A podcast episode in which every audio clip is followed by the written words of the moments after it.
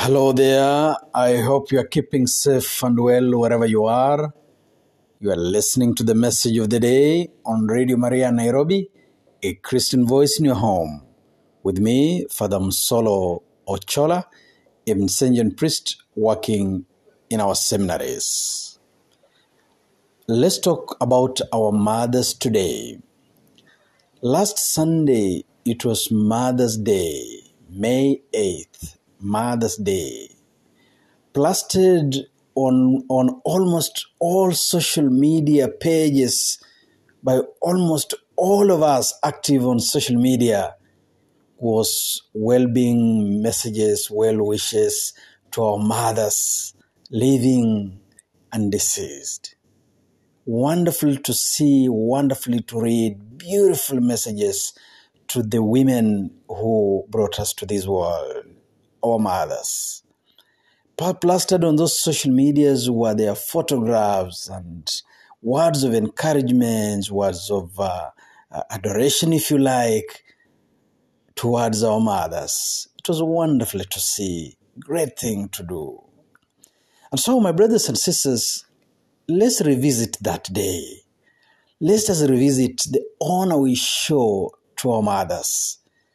Because it cannot just be a single day that we honor our mothers in a year. No, it shouldn't be. It should be each moment, every single day.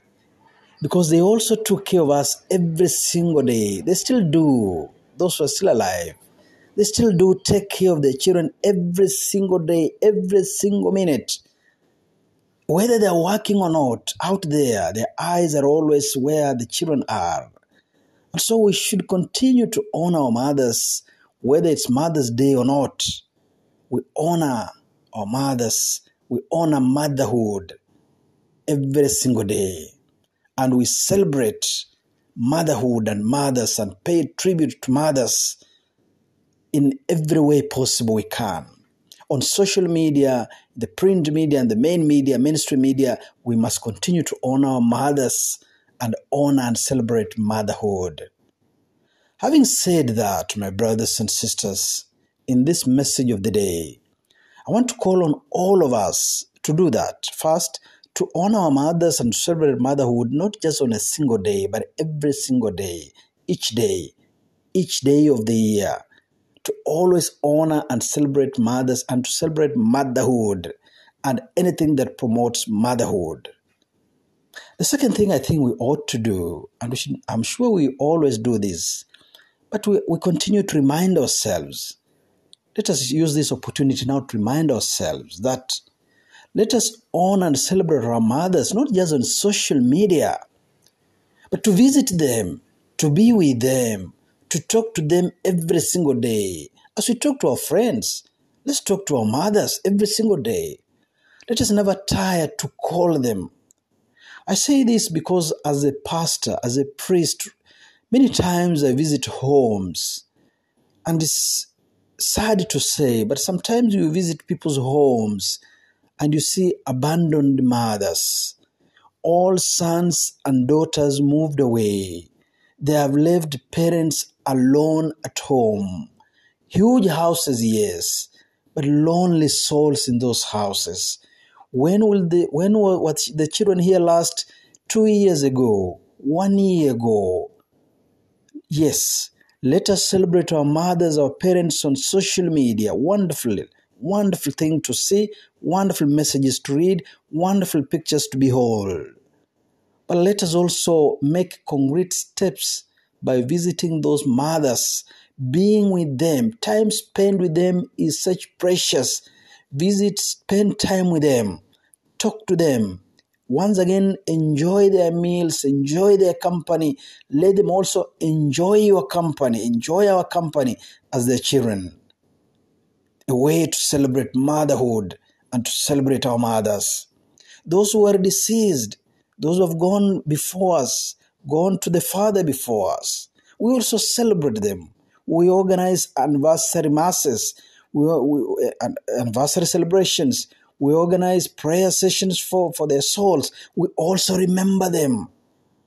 We don't just forget about them because they've gone to heaven. No, no. We continue to remember them by praying for them, offering masses for them, requesting prayers for them, requesting friends to join us as we pray to them, holding their name in esteem.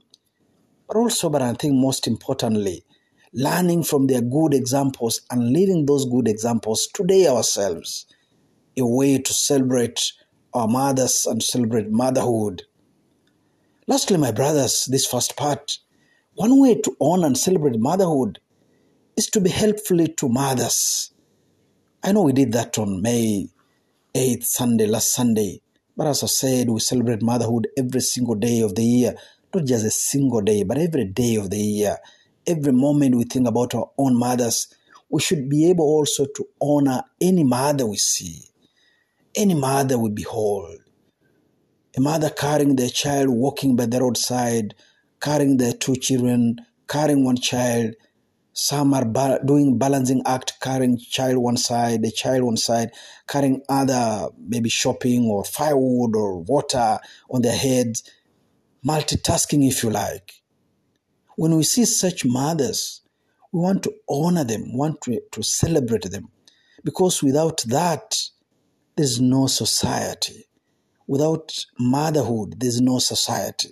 So anything that contradicts motherhood anything that contradicts what it means to be a mother must be frowned upon by all of us, especially by all of us Christians. Because that's where, that's the source of life. That's the source of life.